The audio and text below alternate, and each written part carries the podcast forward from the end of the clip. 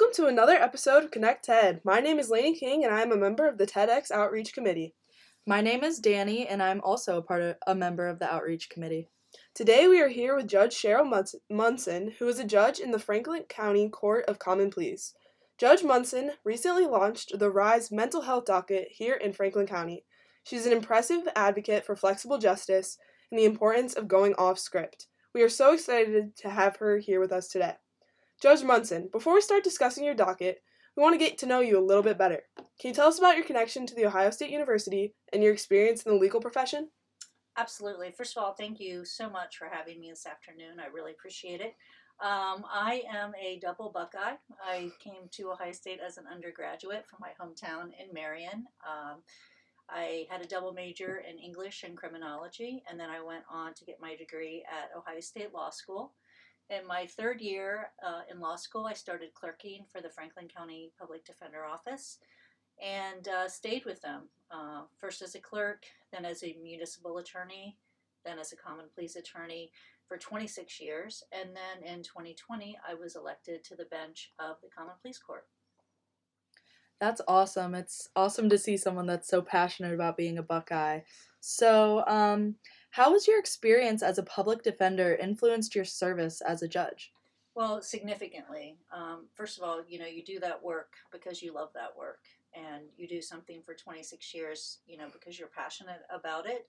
And really, one of um, the reasons I ran for my seat uh, as a judge is because there are no former public defenders on my bench. So that seemed like a huge gap um, in perspective. Uh, you need a diversity of perspective on the bench and having served uh, the community for 26 years, serving marginalized and underserved residents of Franklin County, I thought it was really important to uh, put that perspective on the bench uh, and maybe uh, you know come up with some insightful ways to deal with the issues that we see downtown. And in some of our conversations before uh, this podcast, you said a lot about the difference between standing next to your defendant versus viewing them from the bench. Can you just elaborate on that a little bit? Yeah, absolutely. So, of course, when you're standing next to your client, you know, you're an advocate for them. And, and I want to say that, um, you know, part of my passion for being a public defender is the firm belief that no matter what somebody has done, and, you know, granted, you are, are representing a lot of folks who have committed crimes, and, and I did felony criminal defense, so very serious crimes um, you know, I did some death penalty work. Uh, and, and, no matter what somebody has done, everybody deserves at least one person that stands next to them and cares about what happens to them. And so that's where I came from as a public defender. And now, of course, on the bench, I'm not advocating uh, for either side, and um, you know, trying to keep perspective between um, you know what's fair uh, to the criminal defendant, what's fair to the state. Um, you know, how do we make the community safer, while at the same time uh, doing our best to rehabilitate the person um, who's charged with the crime because we know ultimately uh, that person is either going to stay or re enter the community. And so we have to do what we can to put them in a better place so they're not reoffending. And that makes a better life for them and, of course, makes a, a better place in the community for everyone. I feel like 26 years as a public defender definitely brings a very unique perspective to the bench. Um, before we dive into your RISE docket, can you tell our audience what exactly a specialty docket is? Absolutely. So, specialty dockets vary uh, sort of in um, the way they handle things, but the bottom line is it's an alternative way of dealing uh, with criminal defendants. There are some specialty dockets, for instance, in um, our municipal court here in Franklin County. Uh, you know, I want to say they have a huge array of dockets for victims or survivors, I should say, of human trafficking, uh, veterans. They have a mental health docket. They have substance use disorder dockets. And a lot of those dockets are diversionary in the sense that if you complete that docket, then you'll come out uh, without a criminal charge. My docket is different uh, in that, uh, again, it's a specialty docket, so it's a special selected group of folks. In my case, it's those with serious mental health disorders who are justice involved, who are moderate to high risk offenders.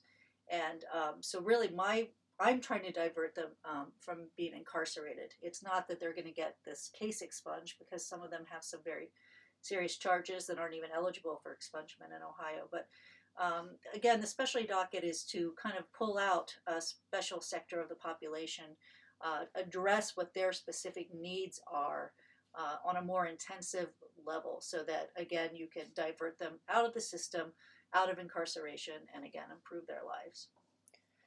So you mentioned that they have um, special um, circumstances that they might need a little more assistance with. So, what unique obstacles to justice are faced by those that struggle with mental health issues in your courtroom? Well, you know, I'll say one of the reasons I created this docket um, after having, you know, represented people for 26 years and many of them with mental health disorders within the criminal justice system. Um, there are very few and only uh, sort of archaic and traditional ways that mental health is addressed. If someone is so mentally ill that they don't understand the process or they can't help their attorney, then they're deemed not competent and then they're dealt with and, and perhaps restored to competency or not. Or if someone is so mentally ill that they don't know the difference between right and wrong, they might be found not guilty by reason of insanity. But we're talking that's a fraction, a small fraction. I would say in 26 years, I might have had five or six clients that met that criteria. So um, the special needs here are these folks who have mental health issues. That's why they're in the system, but they don't meet those traditional definitions or the ways in which the criminal justice system has traditionally dealt with people with mental illness. So we're pulling them out and addressing those issues, um, you know, in, in new ways um, trying to link them with resources and, and also, you know, give them, like I said, wraparound services are critical, housing, um, food security, because obviously if you don't know where you're going to sleep or you don't know where you're going to eat, you can't focus on your mental health. So we really uh, deal with the whole person. And I feel like that's definitely something that comes from the perspective of being a public defender because when we were talking, you told me things like a public defender is in a way also a social worker. Like you do a lot of outside work. So yeah, that's incredible. Now this next question is pretty loaded, um, so be patient with me. I'm gonna ask you to please tell us about your Rise docket. Um, specifically, want we want to know about your journey and how it works and what resources you utilize. Um, so the journey again. So I took the bench in 2020, uh, December of 2020, and I started to create this docket uh, in March, I would say, of 2020. Uh, went, of course, to our Supreme Court, which has a specialty docket commission and best practices. And, um, you know, people have been doing specialty dockets for a long time. So a lot of the work is done, best practices. Traveled around the state, watched other amazing dockets. I know I mentioned to you previously Judge Breaux in Summit County, who was a huge inspiration to me. Uh, and then we started, you know, putting together the documents because, of course, uh, we ultimately apply for certification to the Supreme Court. And as an aside, I was just recently granted final certification, so that was very oh, exciting. Congratulations! Thank you. So um, that's kind of uh, how we got there. And then the docket, again, as I said, is really more of a prison diversion docket. So we're talking about moderate to high risk offenders um, who are unsuccessful in on probation tracks otherwise, even though there's a mental health probation track. They just need a higher level of care. They continue to reoffend. Uh, and so other judges in the courthouse will say, you know, I don't want to incarcerate this person. I know this person has mental health issues. And, you know, for the most part, judges don't want to incarcerate the mentally ill, though, of course, our judges in prisons are full of uh, folks with untreated mental health issues throughout this country. But so my colleagues on the bench can then refer these cases to my docket, the special part of my docket. And we look at them and we do an assessment, and then we go to our treatment team, which is made up of mental health care providers uh, within the community, made up of my mental health coordinator, my dedicated probation officer, and by dedicated I mean specifically for my docket. We have a prosecutor and we have um, someone from the public defender's office, and then we assess, you know, can we, uh, do we have the tools to make this uh, person more successful. And if we do, they join our docket and then they start to come see us. It's a four phase docket. The phase one is the orientation docket. Um, they come to see me every two weeks. They see the coordinator uh, quite frequently. Quite frequently, they see their probation officer. They, they have to be tested for substance use through urine screening. They have to be linked with a treatment provider, inpatient or outpatient, um, and then they can phase up through two, three, and four. the last phase being sort of um, transition back into the community, maintenance. You know, we see that they're handling things, they haven't reoffended, uh, they're not self medicating uh, with other substances and then they graduate. And when they graduate from my docket, then we consider them having successfully completed probation because my docket is a condition of probation. So that's what the other judges are doing. They're putting someone on probation and saying the condition uh, is that you complete the RISE docket. Now, have you seen a lot of success so far? Now, you know, so I'm saying we started in March of 20. We called our first case in March of 21. And tomorrow we uh, are having a Thanksgiving celebration, and we have about four or five of our original folks will be phasing up. So that is amazing. That is amazing. Incredible. We are so excited. Uh, we have about 25 people on the docket. Uh, we are supposed to max out about 30 or 35. But again, these are the folks that started originally. Um, and so there are a lot of, I think four or five are going to phase up tomorrow. But other um, you know success stories uh, that I've had, and I think you and I chatted a little bit about this amazing woman that I have on my docket who has a significant criminal history, but she also has, you know, a terrible past filled with trauma. Uh, you know, a huge range of trauma um, that I won't go into, but uh, and one of the the most serious traumatic events for her occurred in the month of September, and so she was telling us that I reoffend every September uh, you know, I spiral down, the PTSD kicks in, I get angry about what happened to me, and I reoffend in September. And so this year she did not reoffend in September, and she came into the courtroom, uh, you know, and we applauded her. Uh, and while you know a lot of folks might say, "Wow, you know, I mean, so she didn't commit a crime in September. Is that a big deal?" Well, it is a huge deal to her uh, because her criminal offenses arise out of again a mental health diagnosis, but again uh, incredible uh, lifetime trauma.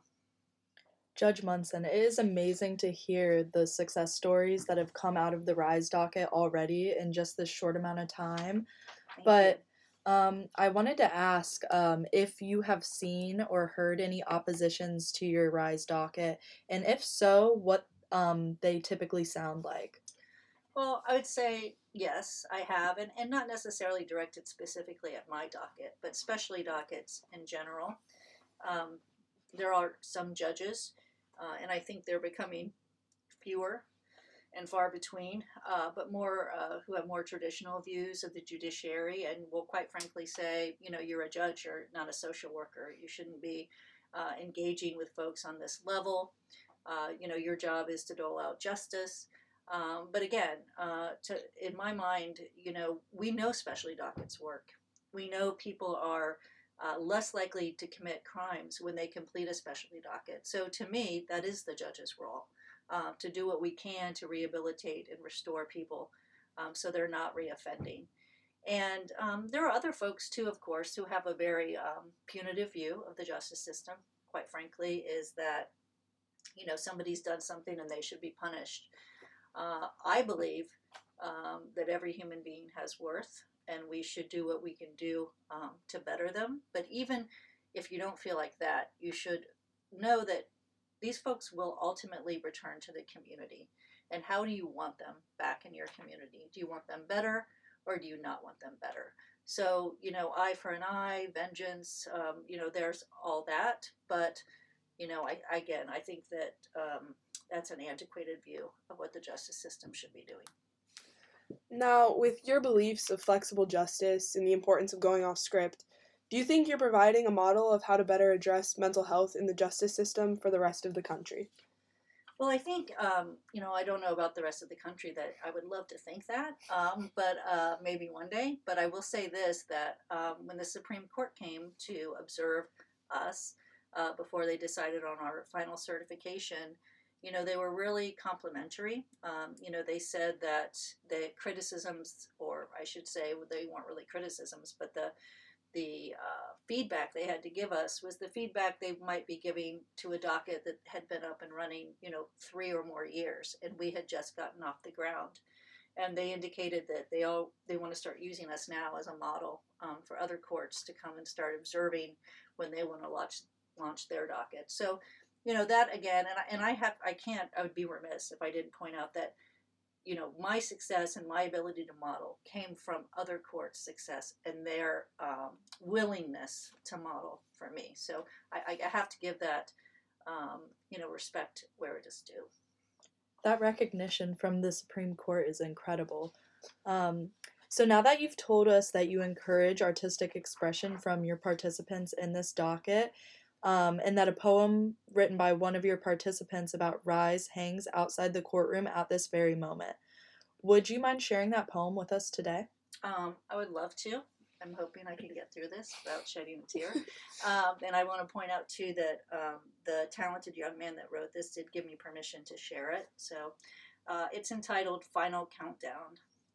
It says, Rise up and raise your right hand to swear upon the oath to be true to thyself to live life at last. To be free from sin, let it all begin.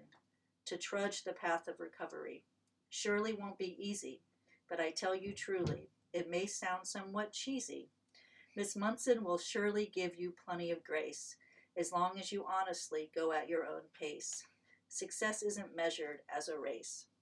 Backed by warped and twisted families, beaten, tortured, and abused, fallen into addiction, badly bruised, to the point of no return, we about gave in, until Rise Court rose above to final success. We'll surprisingly win. I was fighting tearing up. I can't. I don't know how you got through it. Um, well, thank you for sharing that, Judge Munson. The work you do is incredible and is obviously having a huge impact on the lives you touch. It was an honor having you here with us here today, and I've learned so much. Is there anything else you would like our listeners to know? Um, I just want to thank you again uh, for bringing me in. I'm so happy um, to have an opportunity to talk about this. And I just want to encourage, um, you know, everybody. Um, I, I, think we're moving in the right direction to get past the stigma uh, of taking care of our mental health and dealing with our mental health. Uh, and so, even if you're not involved in the justice system as a result, I would encourage you um, you know, to get the help you need so that ultimately you can live the life that you deserve to live, that we all deserve to live. And, and that's the ultimate goal here. With those words, um, I think it's time to close out our episode. Thank you, Judge Munson, for your time and work. I cannot wait to share your impact with our listeners. I really think they're going to enjoy this story. Thank you so much, Judge Munson. Thank you all for having me.